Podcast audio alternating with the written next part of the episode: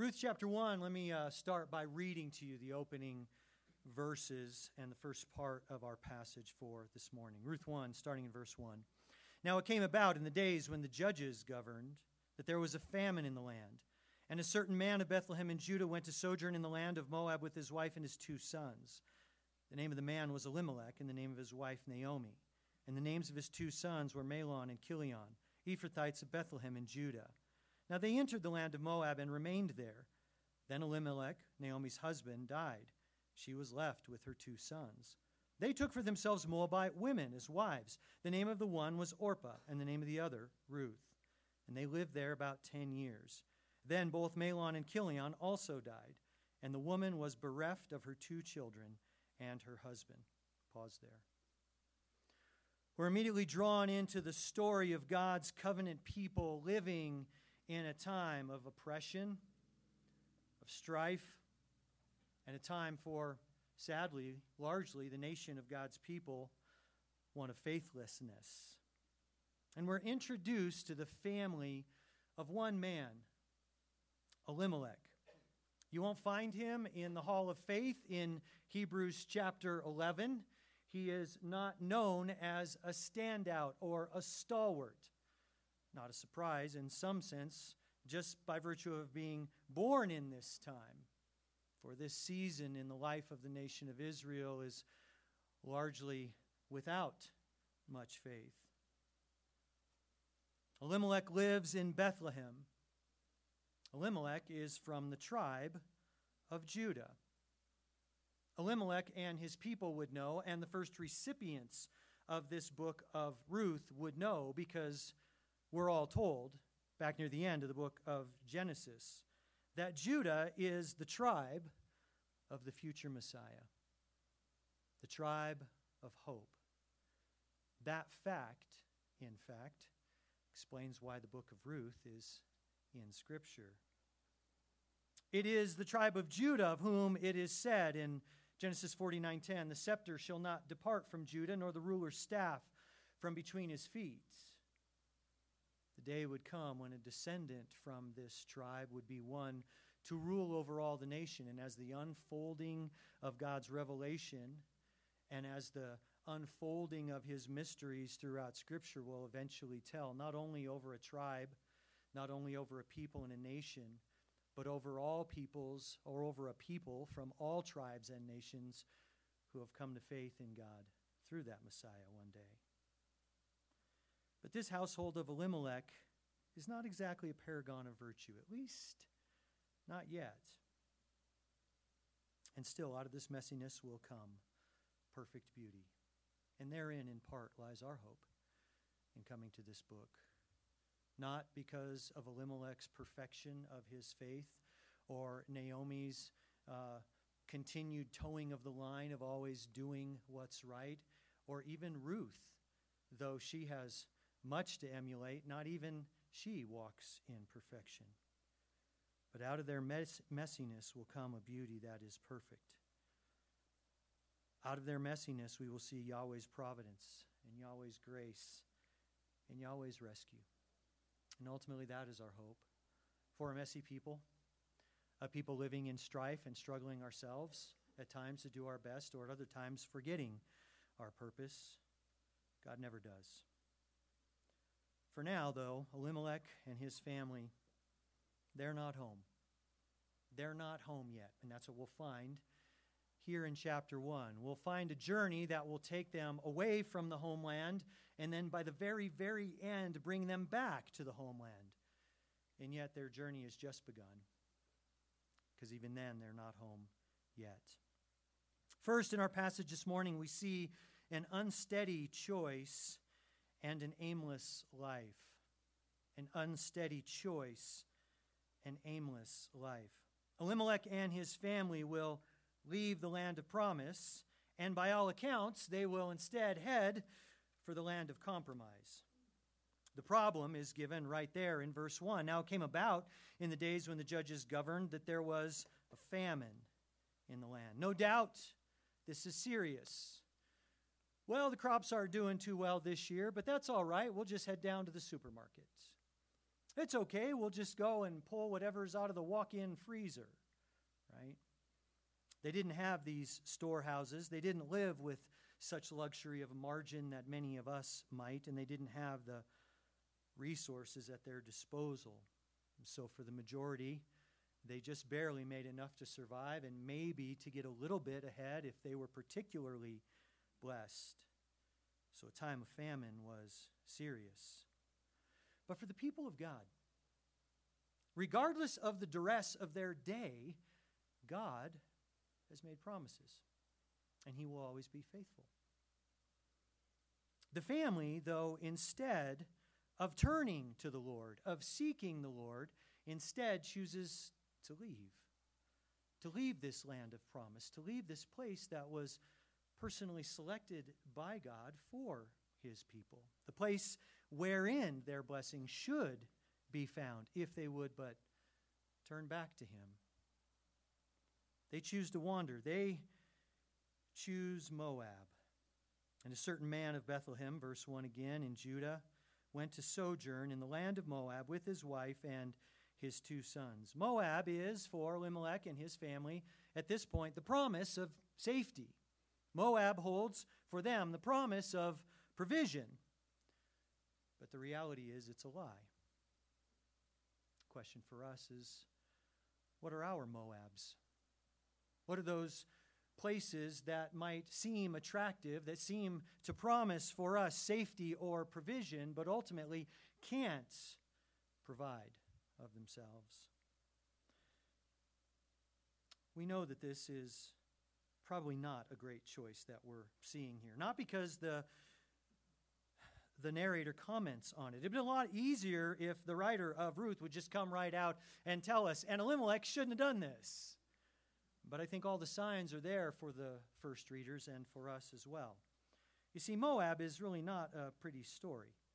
The origins of Moab, where the nation came from, was through a child that came out of an incestuous relationship between Lot and his daughters when they got their father drunk and without his knowledge chose to sleep with him. That's not exactly an auspicious beginning.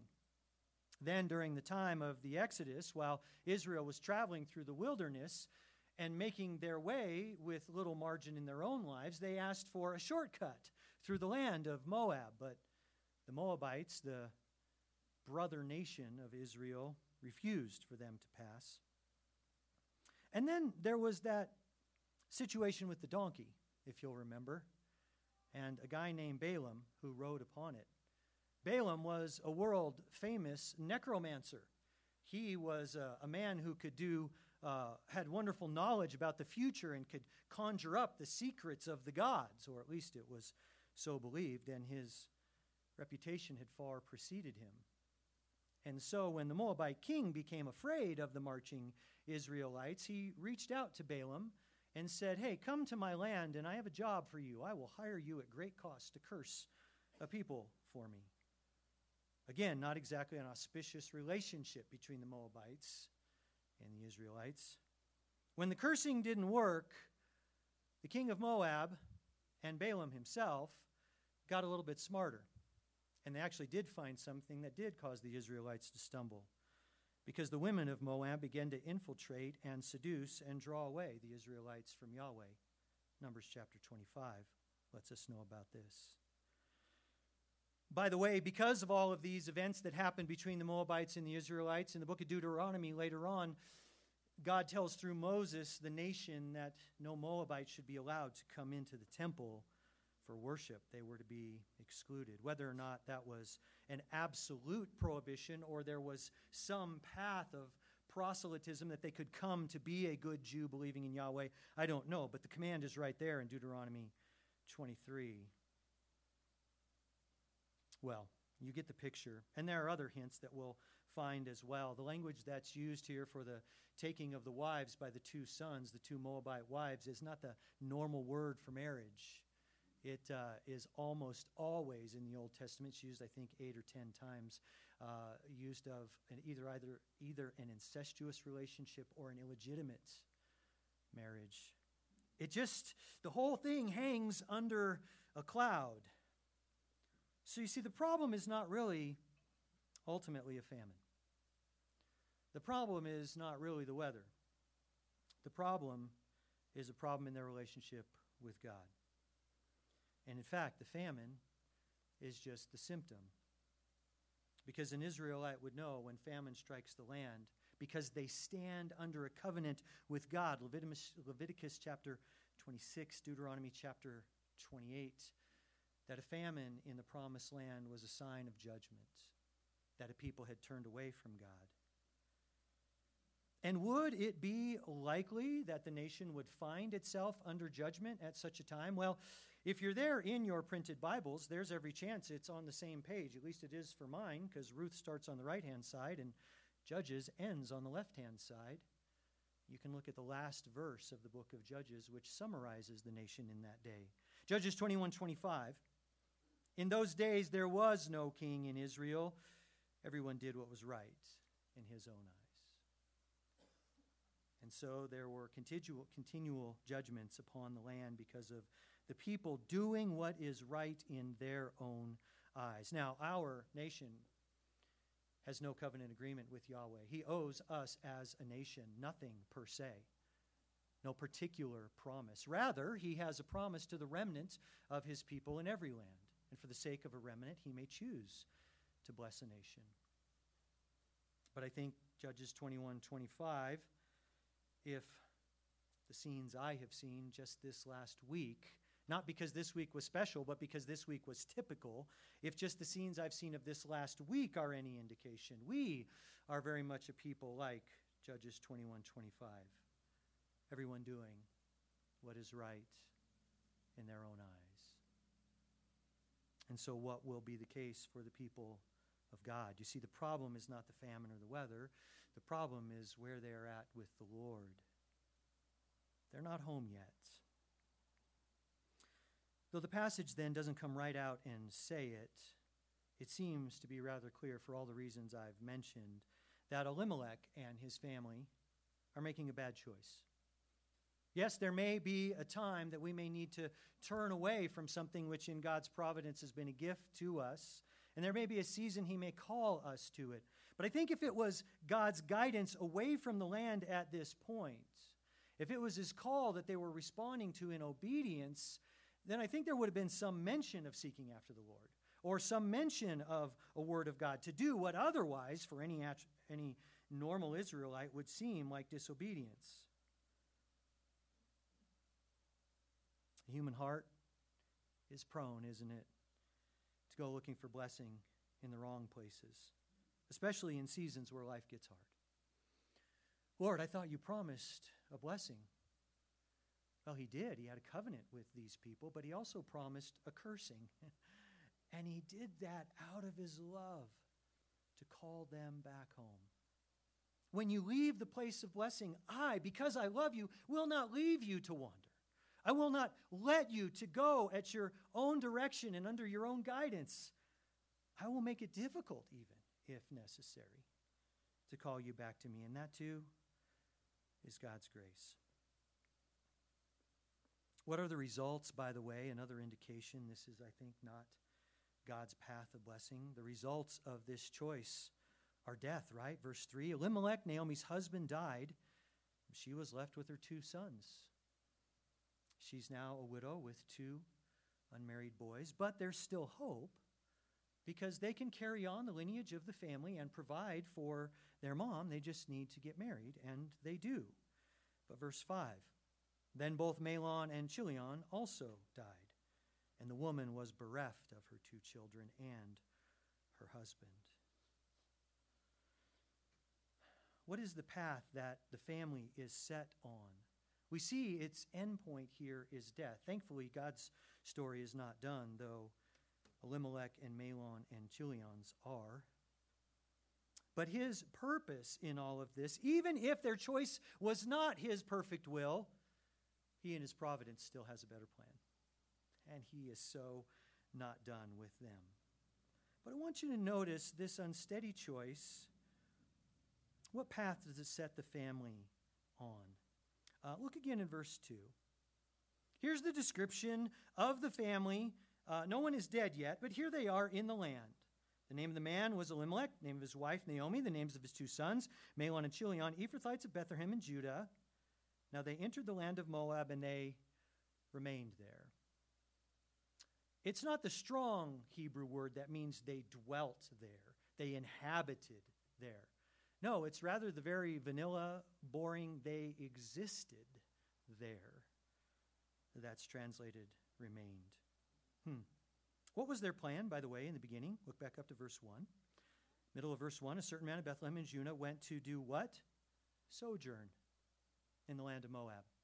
Initially, his intention, because he knew the place to be is in the land of promise, trusting God, seeking his face even when there are difficulties. And so we will go.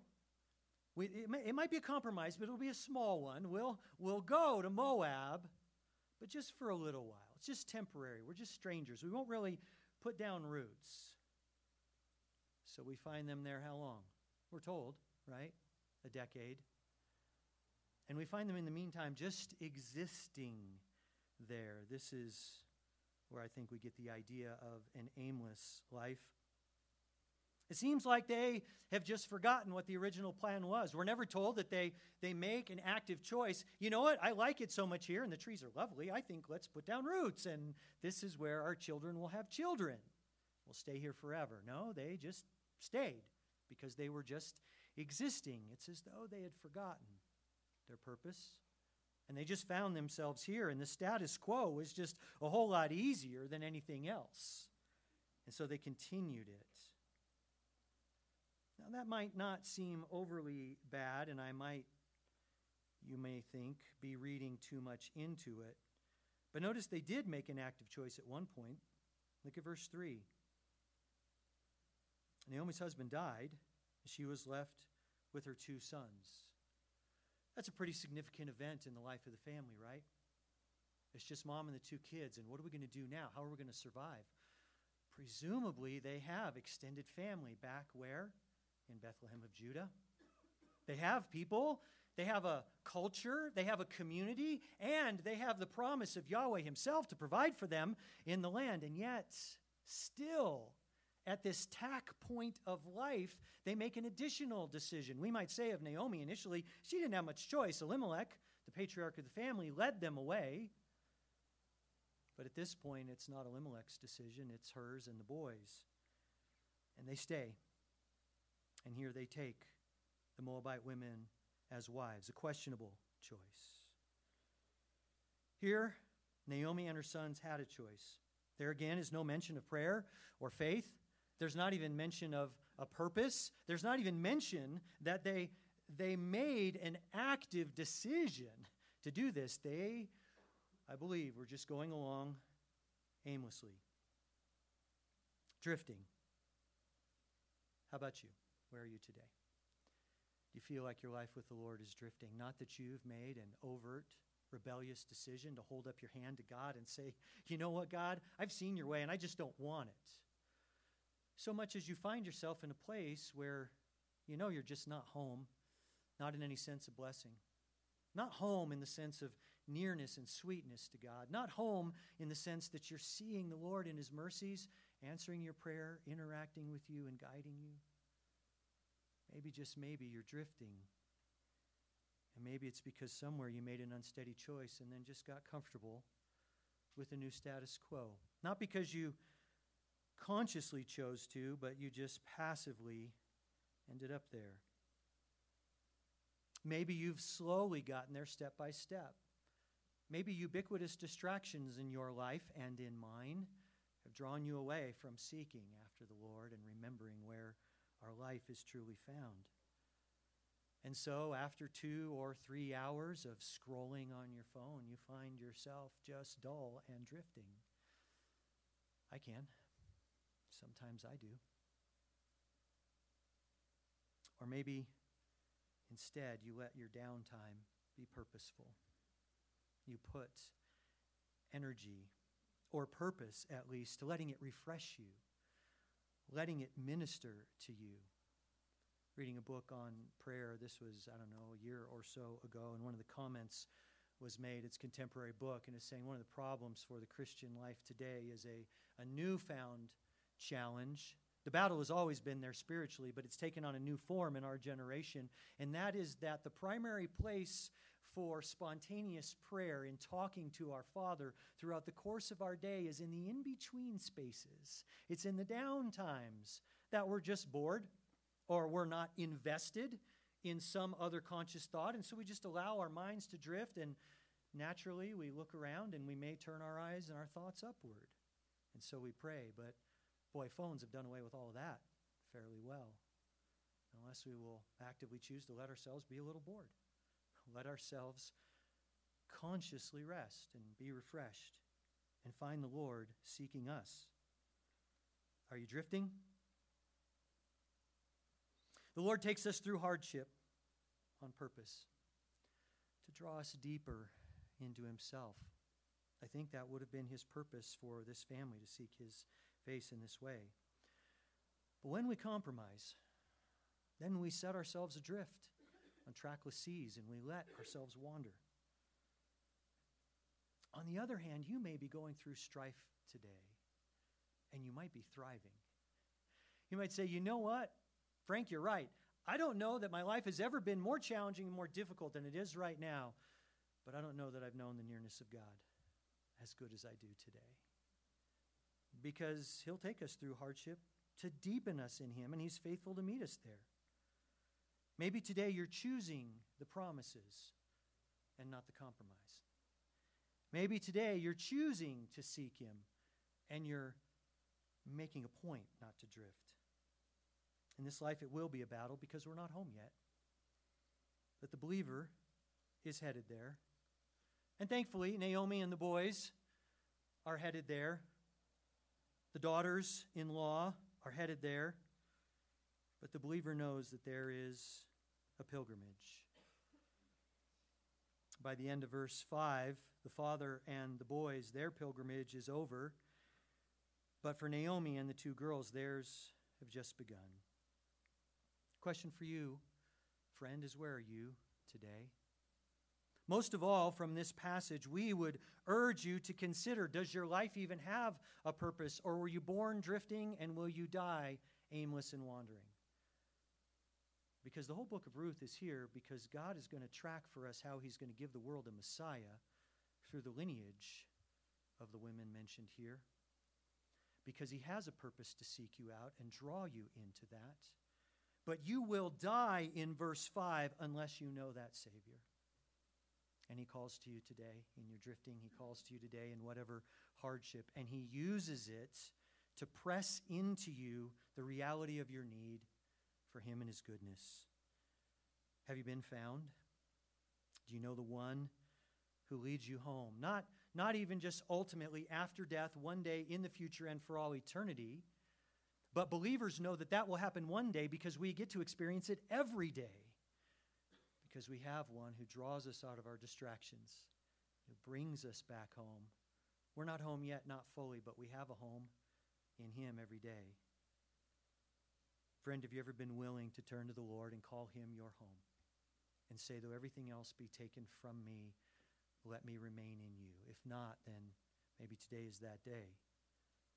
Receive his call to return because he, your creator, is the only home, the only home you can ever truly have. Call on him. Well, Yahweh, in his grace, does not leave Naomi and the girls here. But now his grace will enter into, well, it's already been there, but it will show itself in the story. What we see now is God's enduring grace calls us to repent. God's enduring grace calls us to repent, and if you want, repent and return if you want to fit that in. Although the road might not be easy. The road of returning home, especially after we've compromised, will probably involve some, some admission of our shortcoming. It may run against the grain of our pride, but it is always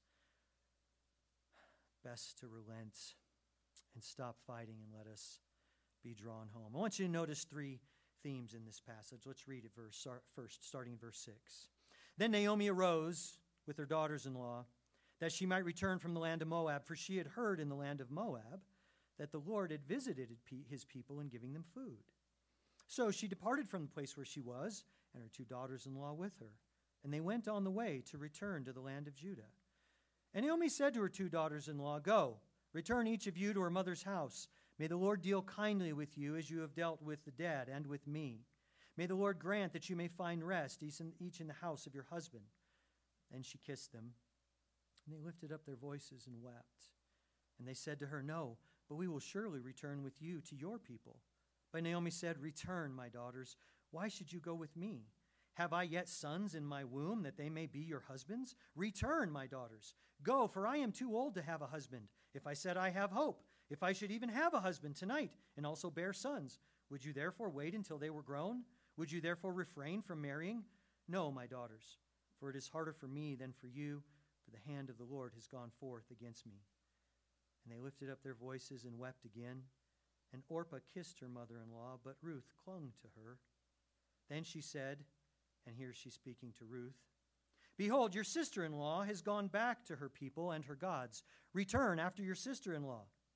But Ruth said, Do not urge me to leave you or turn back from following you, for where you go, I will go.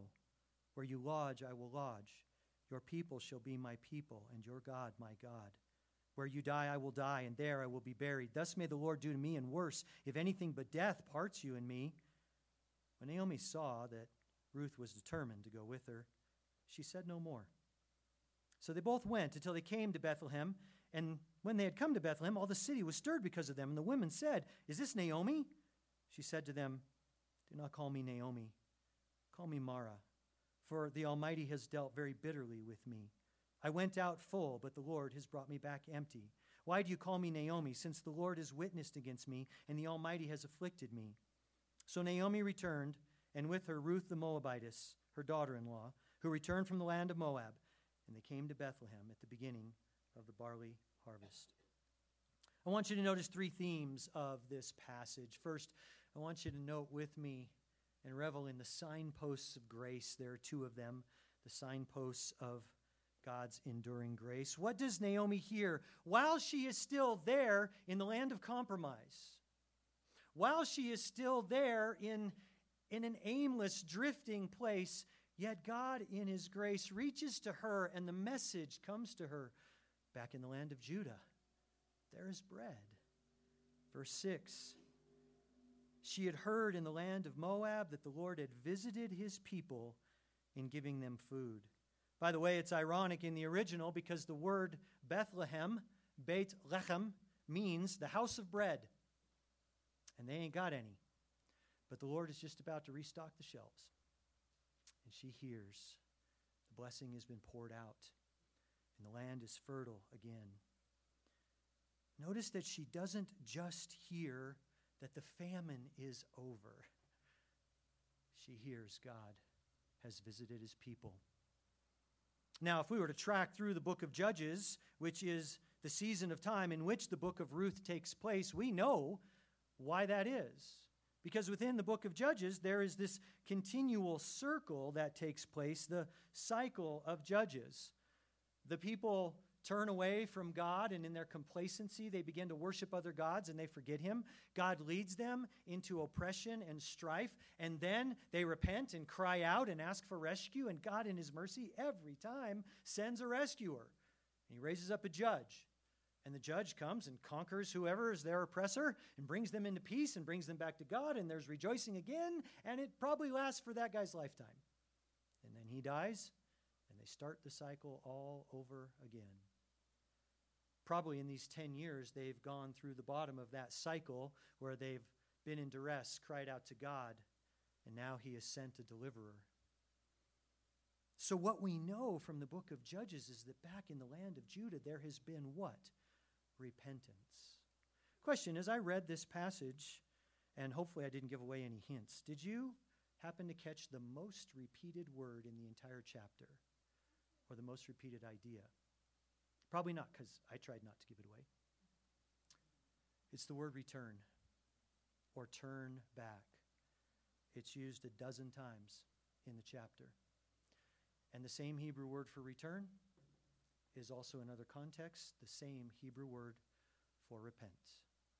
And that is the question that dominates chapter 1.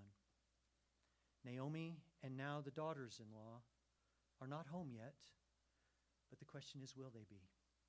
Oh, there is returning, and there is returning, and then there is don't return with me, and then there is one who chooses not to return, but instead returns, and then the other who does return, and then the two return.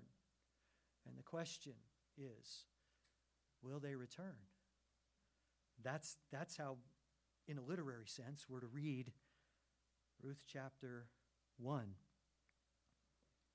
And so the question is would Naomi return? You see, there's this profound grace shown to the people.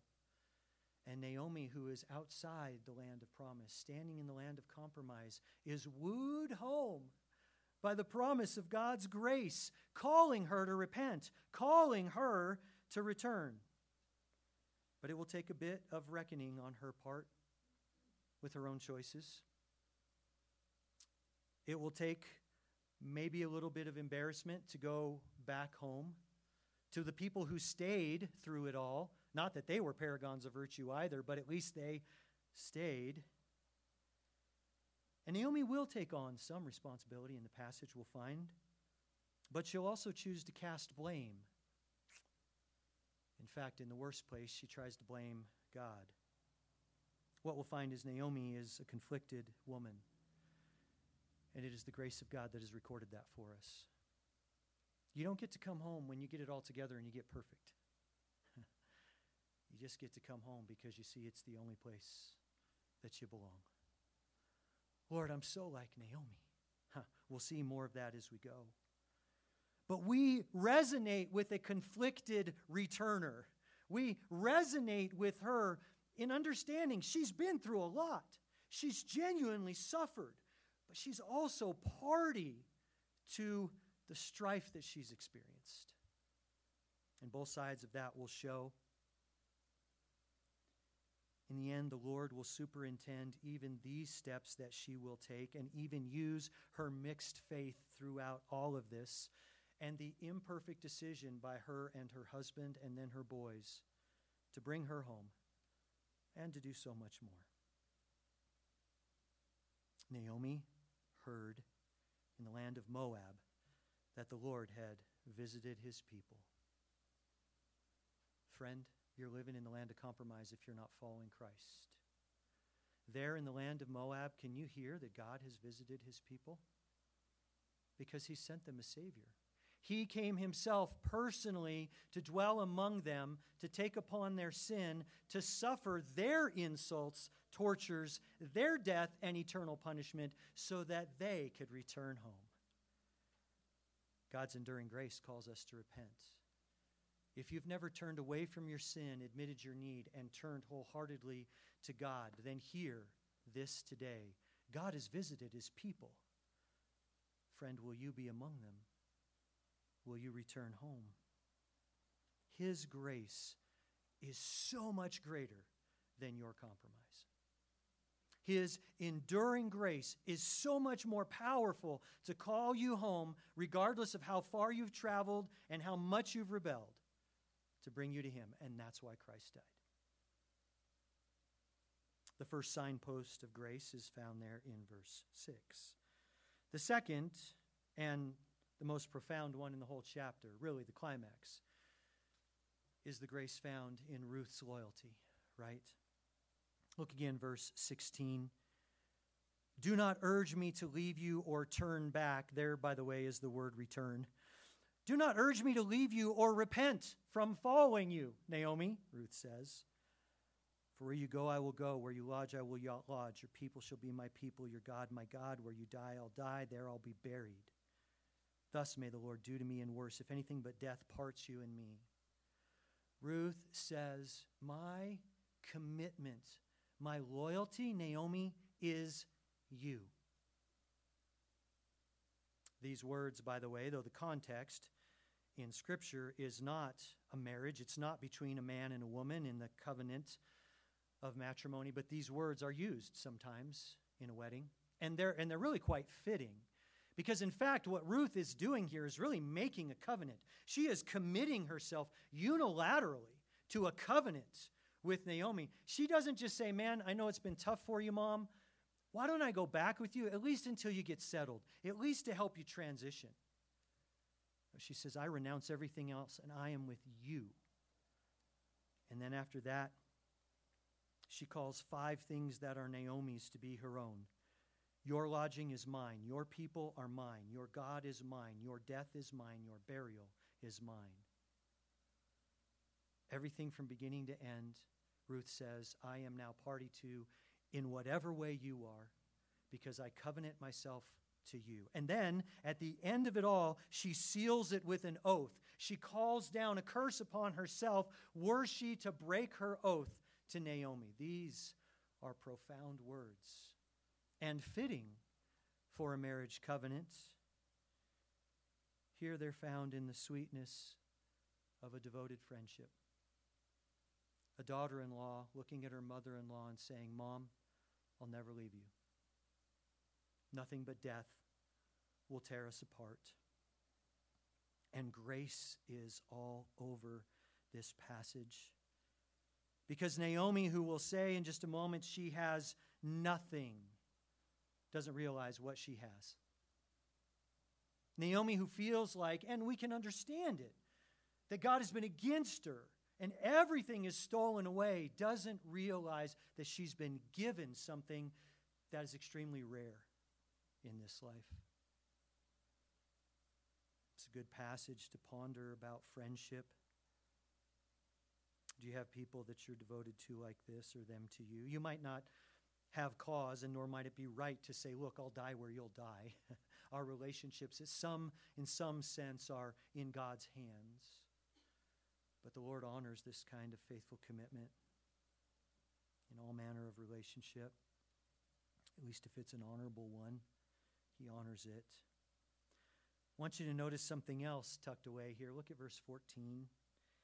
Orpah is really the foil to Ruth. Orpah and Ruth both say, No, you know, Mom, we want to go with you. And then Naomi, three times, will say. Look at her command, verse 11 Return, my daughters. Verse 12 Return, my daughters. Verse 13 No, my daughters. So Orpah goes, Ah, okay. And we get 14. They lifted up their voices and wept again. This is the second time. This is a repeat of verse 9. And Orpah kissed her mother in law, and the understanding in context is it was a kiss of greeting or a kiss of salutation or goodbye. She kissed her goodbye and left with tears. And now here it is. But Ruth clung to her. Can you think of anywhere else in the early books of the Bible that maybe clinging is used? Genesis 2:24. For this cause a man shall leave his father and mother and cling to his wife. Same word. What Ruth does with Naomi here is the exact same thing that God says is what a husband and wife are to do for one another in their commitments. So, what a beautiful thing that she has here this covenant relationship with her daughter in law. Ruth will be her great rescue, but she doesn't know it. Not yet. Signposts of grace. Second thing I want you to notice is I want you to see how Naomi is buried under grief. Naomi can't see it yet. She doesn't recognize it because she's buried under grief. And this is what grief and hardship can do to us. And we can resonate with Naomi. And we're grateful because Naomi doesn't have to be perfect to sort of get it right and for God to be merciful. So there's hope in that. But notice how buried she is. Look at 13. Notice where she turns her accusation. Would you therefore wait until children were grown? She's pleading with the girls. Would you therefore refrain from marrying? No, my daughters, for it is harder for me than for you, for the hand of the Lord has gone forth against me. Literally in verse 13, she is saying, My bitterness is greater than yours. Those are the literal words. That's why later she'll ask the ladies to call her Mara. Naomi means pleasant, Mara means bitter. Don't call me Naomi anymore, she says. She tells the daughters, I have more bitterness than you. Do the daughters have bitterness of, of experience? Yes, they do. They've lost their husbands. And yet, she's not wrong to say, it's even more bitter for me because I lost my husband too, and both boys. Man, that, that's, that's a completely acceptable statement. But that's not where she ends. 13 The hand of the Lord has gone forth against me. She sees the Lord as the cause, and she becomes the accuser. She goes on and makes the Lord her adversary. 20 and 21. When she goes back and she meets the ladies back in Bethlehem, do not call me Naomi, but call me Mara, for the Almighty has dealt very bitterly with me. Four charges she levels against Yahweh. He has dealt bitterly, 21, pardon me, 20. 21, I went out full, but the Lord has made me empty. Why do you call me Naomi? The Lord has witnessed against me. That's the third. And the Almighty has afflicted me. She sets herself up as the adversary of God because she feels God is her adversary at this point. Are those emotions understandable? Absolutely. But to call out and say, God has done me wrong, and to charge him with doing evil, oh, she's flirting with great danger there buried under her grief. I don't think it's, in, it's inappropriate for us to read these words and resonate with them at times and say, Lord, I felt exactly like that. Lord, thank you that you get me. Thank you that Naomi, one of your people, at some point in history got me. This is why we read the Psalms, because they, they speak our heart language back to God. But the signs of grace are huge in this passage, and yet it seems she's missing him because she's so buried under her grief. Do we miss him? Because the grace of God endures. Would that we had eyes to see it. By the way, one other statement she makes that I think also gives a picture of her her wrong perspective at this point. What does she say in 15 to Ruth about Orpah? Behold, your sister in law has gone back to her people and to her gods. Why did Orpah return? Well, because Naomi told her four times to go back, right? So if Orpah returned and went back to her gods, at least those are Naomi's words, then we have one of, we have one of two choices. Either Naomi is party to being very subjective when it comes to the worship of Yahweh. You understand that's a bad thing? Hey, why don't you just go back and worship your gods? Because that's just, I'm going to go back and I'm going to go back home and go worship my God if she is party to that and she sees it that clearly, that doesn't speak greatly for her. Or maybe instead, it's her own capitulation of understanding. And she's not true in her faith to Yahweh. You see, in that day, it would be understood by the peoples of the ancient Near East. If you live here, you're part of this land, and that land has a God, and those people have a God. And so the people in Moab worship Chemosh, and that's their God. And if you live there, that's just what you do. You worship him, and you're his people. So maybe she didn't overtly send Orpah back, but maybe she is capitulating in her mind. Yeah, she'll be back there worshiping her gods. It's just as good. I offer it to you not as a final understanding. I'm not certain, but I just know the language there doesn't bode well. Would that Naomi had said, Orpah and Ruth, come back with me to the people of Yahweh, to the land of Yahweh, and the worship of Yahweh, and come and see the glories that He gives to widows, to the broken, to the outcast, to the foreigner, to the stranger. Come with me. Would that she might have said that? Or would that she might have said, May you depart back to your people in peace but if you go, may you go under the hand of Yahweh, daughters. May you go as daughters of the Most High God, trusting in the one whom you have come to know and have heard from me. Would, wouldn't it be just different if we'd had something like that? Orpah's gone back to her gods, Ruth. Why don't you go do the same. Buried under grief is a theme throughout the passage, and it's understandable. Lastly, then, comes the question for Naomi, and it's where the passage will end. Will Naomi again receive the gifts of God in her life? Will Naomi again receive the gifts of God in her life? The book of Ruth is a story, and like all great stories with a great plot, there is a great tension. And chapter 1 has just barely introduced the tension. She who began full ends empty. Are we talking about food? No.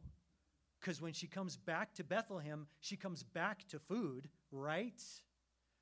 But it's then that she says, I'm empty.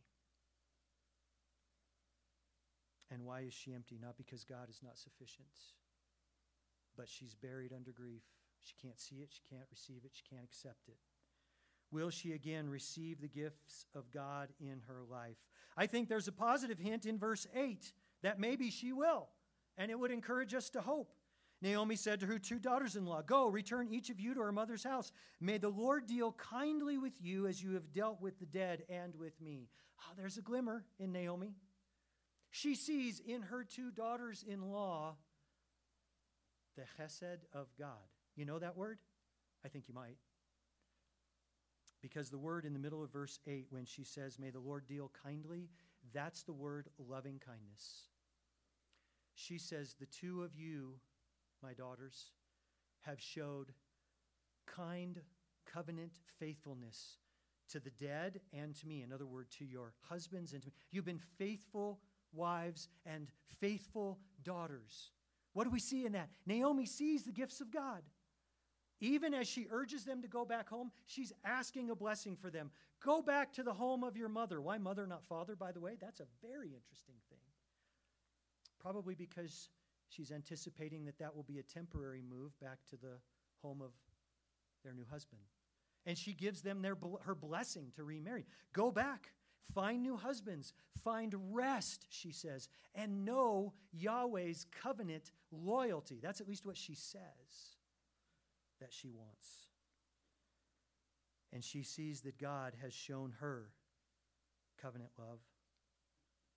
Will she again receive the gifts of God in her life? We hope. But there are a couple other signs not as good. Remember verses 16 and 17 where you have this mind blowing commitment of loyalty from Ruth to Naomi? It, it, it is got to be in the top whatever number of places in all of Scripture for the most faithful expressions of love from one person to another, of, of commitment wholeheartedly from one to another in all of Scripture, Old or New Testament. How does Naomi respond to it? We're told in verse 18. She stops talking to Ruth. That's what it says. When she saw that Ruth was determined to go with her, she talked to her no more. That is a pretty cool response, isn't it? For such a warm devotion of loyalty. I, I don't think everything Naomi feels in that moment is captured, nor does it need to be, but the point is made by the narrator. Naomi's not fully embracing it, or we would have more here. Naomi's attentions are still somewhere else. She's still buried. We also get the idea from the way she responds to the Bethlehem ladies. In the middle of uh, verse 21, the beginning of verse 21, I went out full, but the Lord has brought me back empty. Question If you're the daughter in law standing next to mom and she says that, how do you feel? Hi, this is Naomi. I'm chopped liver. The gift is right there. In fact, the beauty of the passage, the, the divine irony of the passage, is the one thing that at this point, at least by her words, Naomi accounts as a zero is the single thing that will make all the difference. Will she again receive the gifts of God in her life? There's hope in verse 22. Naomi returned and with her Ruth the Moabitess, her daughter in law, who returned from the land of Moab, and they came to Bethlehem at the beginning of the barley harvest. Two notes of hope a young woman named Ruth and a harvest. And those two things will carry forward the rest of the book. The question for Naomi is will she receive those gifts of grace that God has right before her? And so, the question for you and for I as we come to the end of this scene for today is this Will you this week see the gifts of God? Will you receive His grace? Will you embrace and enjoy? In fact, the author of Ecclesiastes tells us that the, the gifts that come from God are from God. Duh. Wait, I'm going somewhere. But the ability to enjoy the gifts of God, the author of Ecclesiastes says, the ability to enjoy, that's also a gift of God. And so the question for you and for me is will we receive those or will or will our pride be too rough a road to travel and to admit, you know what, I'm wandering. I've compromised. I'm at a distance. It's not my fault. It's their fault. It's his fault. It was my husband who led us here. It's your fault, God. Or will we receive the gifts of his grace and see them as so much greater than the pride in our lives? So much more worthy to be able to count it as our hope than anything we could ever offer in return and in repentance. Ruth is the one whom Naomi should be speaking of as she returns. Guys, I've been through so much, but look at what Yahweh has given me. Look at my precious daughter who loves me, who is committed to me. She is with me. And no matter what we do, no matter where we go, Yahweh will provide, and He is good, and we will walk this road together. Wouldn't that be a different story? No, I came back empty. The one to whom Naomi owes so much gratitude, the one to whom you and I owe so much gratitude, is the one that Naomi overlooks. And yet the Lord hasn't overlooked Ruth. She got a whole book named after her, probably for a reason. But let me tell you that reason, and we'll close with this. It's a beautiful story of covenant loyalty. It's a beautiful story of personal friendship and commitment. But that's not why it's in the Bible. Because that story could be found in the Book of Mormon. The reason why the book of Ruth is scripture is because the vehicle that carries the enduring message of this story is not Ruth's loyalty in and of itself. It's not the wonderful examples that we will see of obedience, of generosity, of, of going the extra mile for the sake of one in need, of rescue and renewal, as powerful as all of those things are. That's not why the book of Ruth is Holy Scripture. The reason it's here is because of Jesus. For the ancient Hebrew, the book of Ruth is here because of King David. Because at the end of the book, we will find out that Ruth is in the lineage of the greatest king of the nation that they've ever had. But for us, David is just the beginning. Because David is in the lineage of our Messiah. And we are greatly encouraged when we see the mixed history of the people of God and their imperfections are laid out for us in black and white, and we come and see, but Lord, yet look at what you did through them. Look at the signposts of your grace that they missed. I'm glad I don't miss those. For God, this story is here because Ruth is the ancestor of Jesus of Nazareth. Thanks be to God for the loyalty of Ruth. That will be the seed that will change everything. And it will be good. Good. Good for Naomi. She has a loyal friend. Good, good for the nation of Israel, for they will have a royal king. Good for us, because the eternal Son of God became a man and became our sacrifice. Without Ruth's faithfulness, what of Naomi? What of the nation and the kingship? What of the Messiah? just like these signposts of grace. So, even here at the very end, taking in the whole story of the book and taking in the whole story of Scripture, we say, Praise be to God for your surpassing grace to us. Do you know that you owe God thanks for a stubborn Moabite woman who wouldn't take go home for an answer four times? So the Lord calls forth your hope today, no matter what your situation or mine.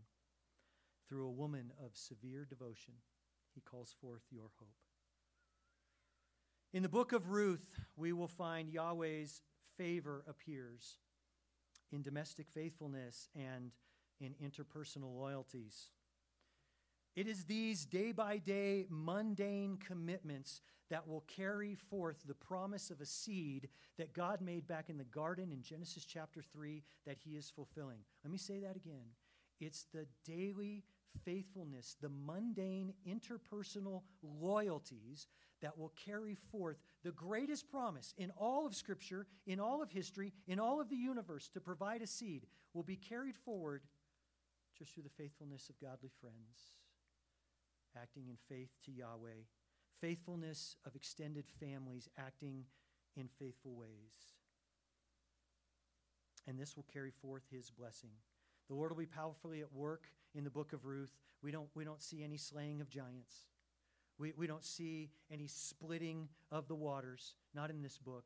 It's super boring in that sense. There, there's just a lot of people gathering grain. But the providential mercies of God and the daily covenantal provision are there in powerful ways, and the result is part of God's plan for salvation to bring us a Savior. Amen. May the Lord help you and help me this week to not overlook the value of mundane covenant faithfulness in your relationships and in mine and in whatever the Lord has given you this week. Stand with me and let's pray together to that end. Gracious Lord our God, we thank you for the beautiful example of Ruth, which is a model for us. We want to be more like her in this, in our commitment, first and foremost, to you, but also to those whom you've given us to be that for. Lord, we thank you for Naomi's even imperfect example, both what she did so well in spite of her grief and even what she didn't do so well because of her grief, because of what that shows us of your grace. This morning, O oh Lord Jesus, we come to you because of chesed, covenant love that has bought us through a sacrifice, a man named Jesus, and his blood spilled. And we thank you that your signposts of grace are here in our life this week. Grant us that we might see them. And as a result, we might love you more and as a result of this chapter, we might thank you and be conscious that you are there with us in it, and as a result, be loyal as well. Be glorified through your people. Use your word to that end. And all God's people said, Amen. God bless you. Thanks for being with us, and have a great week.